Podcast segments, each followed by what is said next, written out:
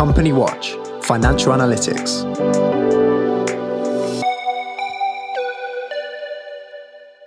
Hello and welcome to the Company Watch podcast. I'm Jo Kettner, C E O of Company Watch, and I'm joined by Nick Hood in person, in person today, which is very exciting. seventy-two Zooms, and at last we meet face to face. It's lovely. It's lovely. Um, and as you all know, Nick is our financial and commercial risk analyst. So welcome, Nick. It is lovely to have you in the office. It's a real pleasure. Um, we're recording today's episode in the afternoon of Friday the fifth of November, and as we promised earlier in the week, we were all set to um, to give some commentary on the uh, much anticipated M P C meeting, which has turned out to be a slightly damp squib. Yes, I, it, really? I have to say, Jo, I'm sort of reminded, remembering what the day is, that um, this was a bit like um, uh, what might have happened with the the fuses in the thirty-six barrels of gunpowder under Parliament. And you also have to look back um, to the last couple of days in, in Parliament and wonder if, wonder if, to be honest with you, it isn't a shame that um, uh, that the plot was foiled. Quite. It's been it's been a, quite a tumultuous week, I think, hasn't it? Quite a lot of um, things going on and then being undone, um, or in the case of the Bank of England, just deciding not to do them in the first place. So... Um, We had the, the the the meeting, actually, the M P C took place on the second of November. And we were discussing this earlier on, thinking, actually, it's quite interesting, given the frenzy of speculation that was even yesterday morning. I was reading in the F T that the consensus market, mm. market definitely consensus was that it was going to go up to zero point two five percent yes. base rate. Economists actually almost, almost getting there as well. Um, their communication strategy, I think, has been much commented on, hasn't it, the Bank of England? Yes. Um, so there was, and, and the frenzy of anticipation had, had been really stoked by Hugh Pill, the new chief economist, and, and Andrew Bailey himself, saying that they needed to act on, on interest rates. But um, as we know, that they decided to stick where yes. they were. By seven to two.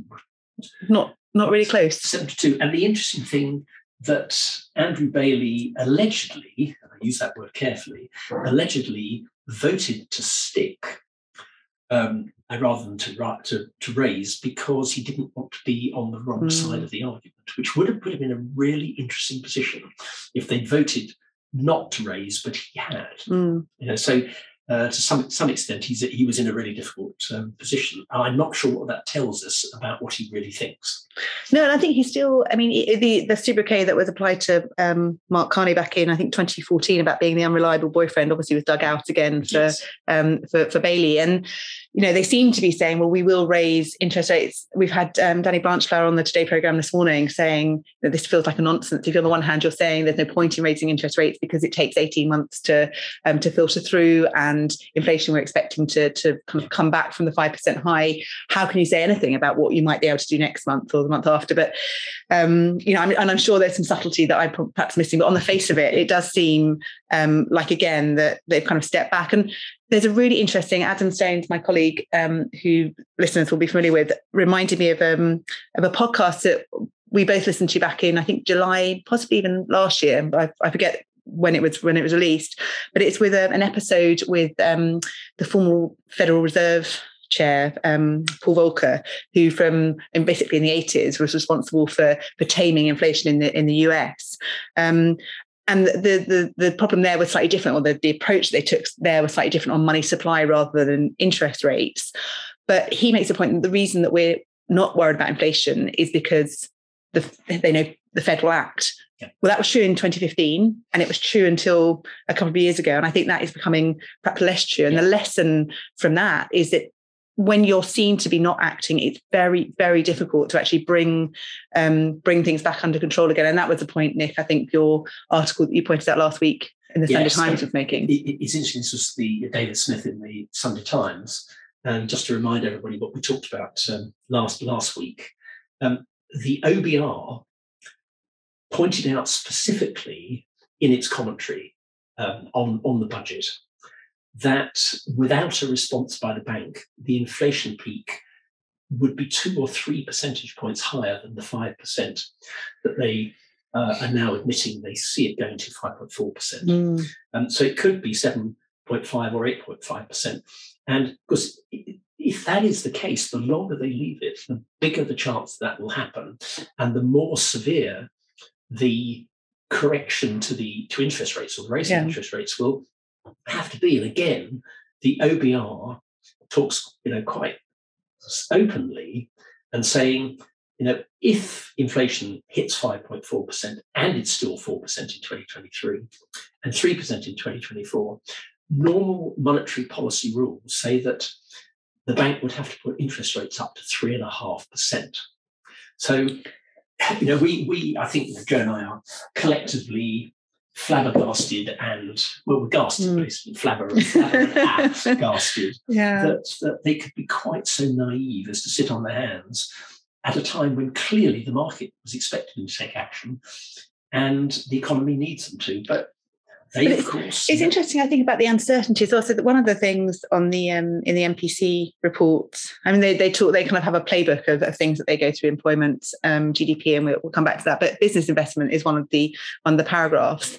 Um, and the, the, the, the snippet that I picked up from that was that um, businesses' invest, investment intentions over the year ahead had remained robust, although to a lesser degree in the near term.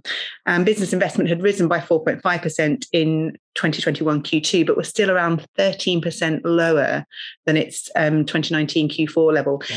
And you just think, with this uncertainty around rates, and, and again, we were talking about the bounce back loan and C BILS loans. So bounce back loans are fixed interest rates, two and a half percent. So anybody who's got one of those for, you know, the five-year repayment term, you know, is actually doing pretty well. But the C BILS loans are not fixed necessarily. I think some of them were being offered as fixed, but I think a lot of them were being offered as variable rates. And so having that, having a kind of strong sign of intention now could actually have just given a little bit of certainty to businesses in terms of of what where yeah. where the direction was. And, you know, this is, we're, we're acting now, but then you could make decisions with some kind of um, with some kind and, of certainty. And it's particularly important that, that businesses have some sort of clear signal about interest rates, because uh, so many other things are moving parts in, in, in what a, you know, what an entrepreneur is looking at, particularly inflation. So they don't really know what's happening in inflation, and inflation isn't five point four percent or four percent for every business. It might be for a cons- for the consumer, mm-hmm. but it isn't for a business, and it could be twelve percent, it could be thirty percent. You know, that's incredibly difficult to manage. I'm, I'm in the middle of writing a blog about how on earth you manage in this sort of inflationary period. Now, so at least nail down the interest interest rate. Yeah. I mean, and not and interest rates really important because of the amount of debt that has been added to business Absolutely. balance sheets in the last in the last yeah. two years. So, you know, you can't. Maybe the bank, obviously, the bank can't influence inflation as directly as it can interest rates. Mm. So just nail it down. Give give businesses some certainty. Yeah. End of road. Yeah. So we we um our, our big um our big look on that really has not turned out to be quite as big as we thought it would be. There are just uh, a couple of other things I might just um pull out. The um the G D P um projection has also been um. was over optimistic, let's say, in the August um, report. So I think before we were expecting in Q, almost actually end of Q three, beginning of Q four, to be back to pre-pandemic um, G D P. But now they're saying that's pushed out to Q one twenty twenty-two. So um, we'll see again. We've got, obviously got the December report to come out, and and to be fair to the bank, um, and we knew this um, from the last report. The thing that they're really looking at is employment yeah. numbers. We've got some very preliminary um, information on the, the end of the furlough scheme. Looked, interestingly, and again, this is very, very kind of early stage, it looked like there were still a million people on furlough when it closed in September, which is higher than I think yeah. people were, our bank was anticipating. Um, so they're saying that they will hopefully have more concrete data in in December, December. Um, but the employment rate, again, the unemployment rate is is nowhere near as as high as, as we had um, feared, and I think O B R and various other predictors um, had had feared it would be. So that is a um, that is a positive to, to to come out of this. Nick, the other thing I think you wanted to to touch on was P M I. P M I, Purchasing Managers Index, which is pumped out every month by I H S Markit, and the October figures uh, came out uh, yesterday, I think it was, um, and it, it's it's very interesting. They show um, a really schizophrenic uh, picture, not just within the economy, but different parts of the economy or different parts of different elements of business activity. Let's take the overall first. The uh, index was fifty-seven point eight in sept- in October, which is sharply up from September, yeah. when it was fifty-four point nine, and it was higher. There was a flash reading of P M I um, uh, a couple, couple, two, three weeks back of fifty-six point eight. So mm-hmm. we're at fifty-seven point eight. Yep. And of course, remember, any reading above fifty indicates that the majority of the survey respondents were reporting a growth in activity. So the upshot of this, if you look at the economy as a whole, is that business activity in the U K hit a three-month high mm-hmm. in October. And, and the suggestion is that it's outstripping earlier estimates. Yes, I think that's true, yeah. um, indicating the economy remains on, a, on an upward trajectory. So all well and good. But then you break it down a bit. And the figures for services, which dominates the economy, um, are very good. So you've got... Um, The P M I in index for services only was at fifty-nine point one oh, mm-hmm. compared to fifty-five point four yeah. in September. The highest reading since yeah. July, which is July was all was opening, wasn't it? Up yeah. and, hey, life is back to normal. Yeah. Um, and the survey respondents noted rising business and consumer spending. And what the I F S, uh, well, uh, I've gone on to say I H S. I H S. Mm-hmm. Not I F S, not, not the spiky Mister Johnson. Um, uh, what they go on to say is, you know, the dominant service sector in the U K economy had a surprisingly good month in October with a strong uptick in overall output, job creation and new orders as business and consumers began to spend again unfettered by lockdown and pandemic restrictions. But... come now to manufacturing, and there's a very different picture. Manufacturing is struggling, it's lagging because of much greater supply chain disruption, severe shortages of material and labour. Yeah, I mean, labour is affecting you know, the whole economy. Now, now apparently we don't have enough cab drivers. Oh, really? Is that the latest? Yes, that's the latest, that's thing, the latest thing. There's could be one hundred thousand too few cab drivers, God. Which of course has a has a um, women's safety issue, which is outside our scope. Mm.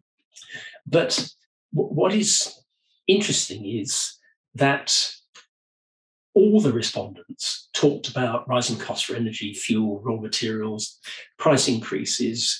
Um, the reported input cost inflation from the respondents to this survey reached a record high. fifty-nine percent of respondents reported an increase in average costs in October compared with only fifteen percent a year ago. Wow.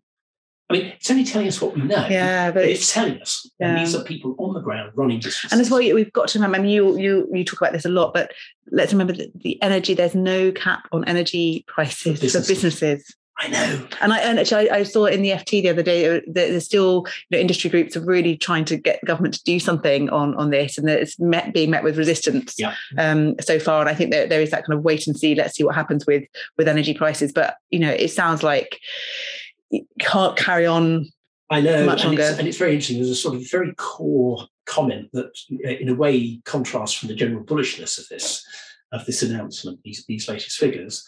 And this is the uh, economics director at I H S Markit, who said about these numbers, record rates of input price and output charge inflation appear to have dampened business optimism, which has eased down to its lowest level since January.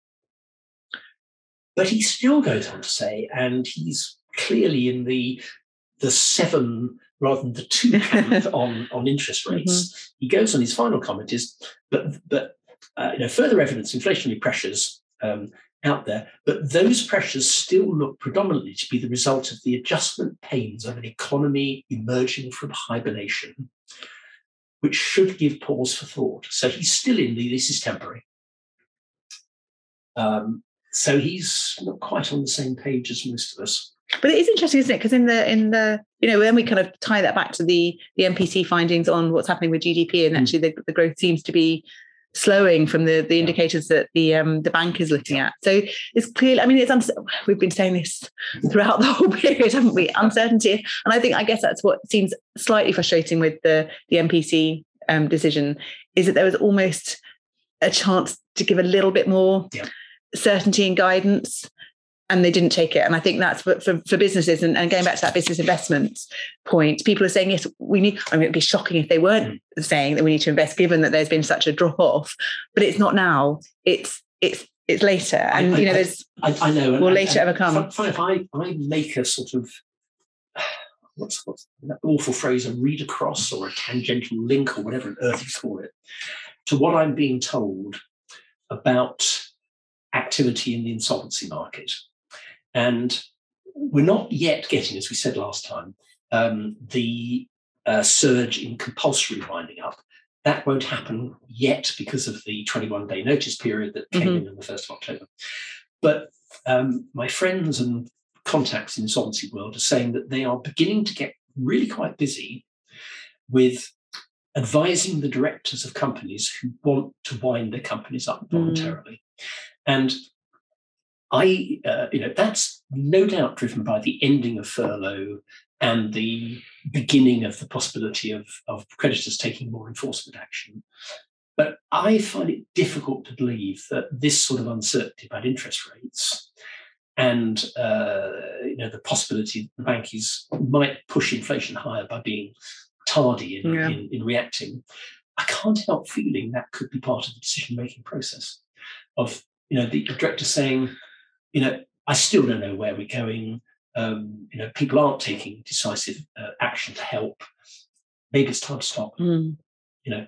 And, and so I hope that's not uh, a psychological trend, but as I say, there's a, there's a distinct boom, uh, boom surge mm. in uh, in in directors coming to insolvency firms and saying, uh, well, not insolvency, business rescue firms, and saying, um, can you find me a buyer for this business? Is there anything obvious I can do to to turn this around? And if there isn't, let's just stop.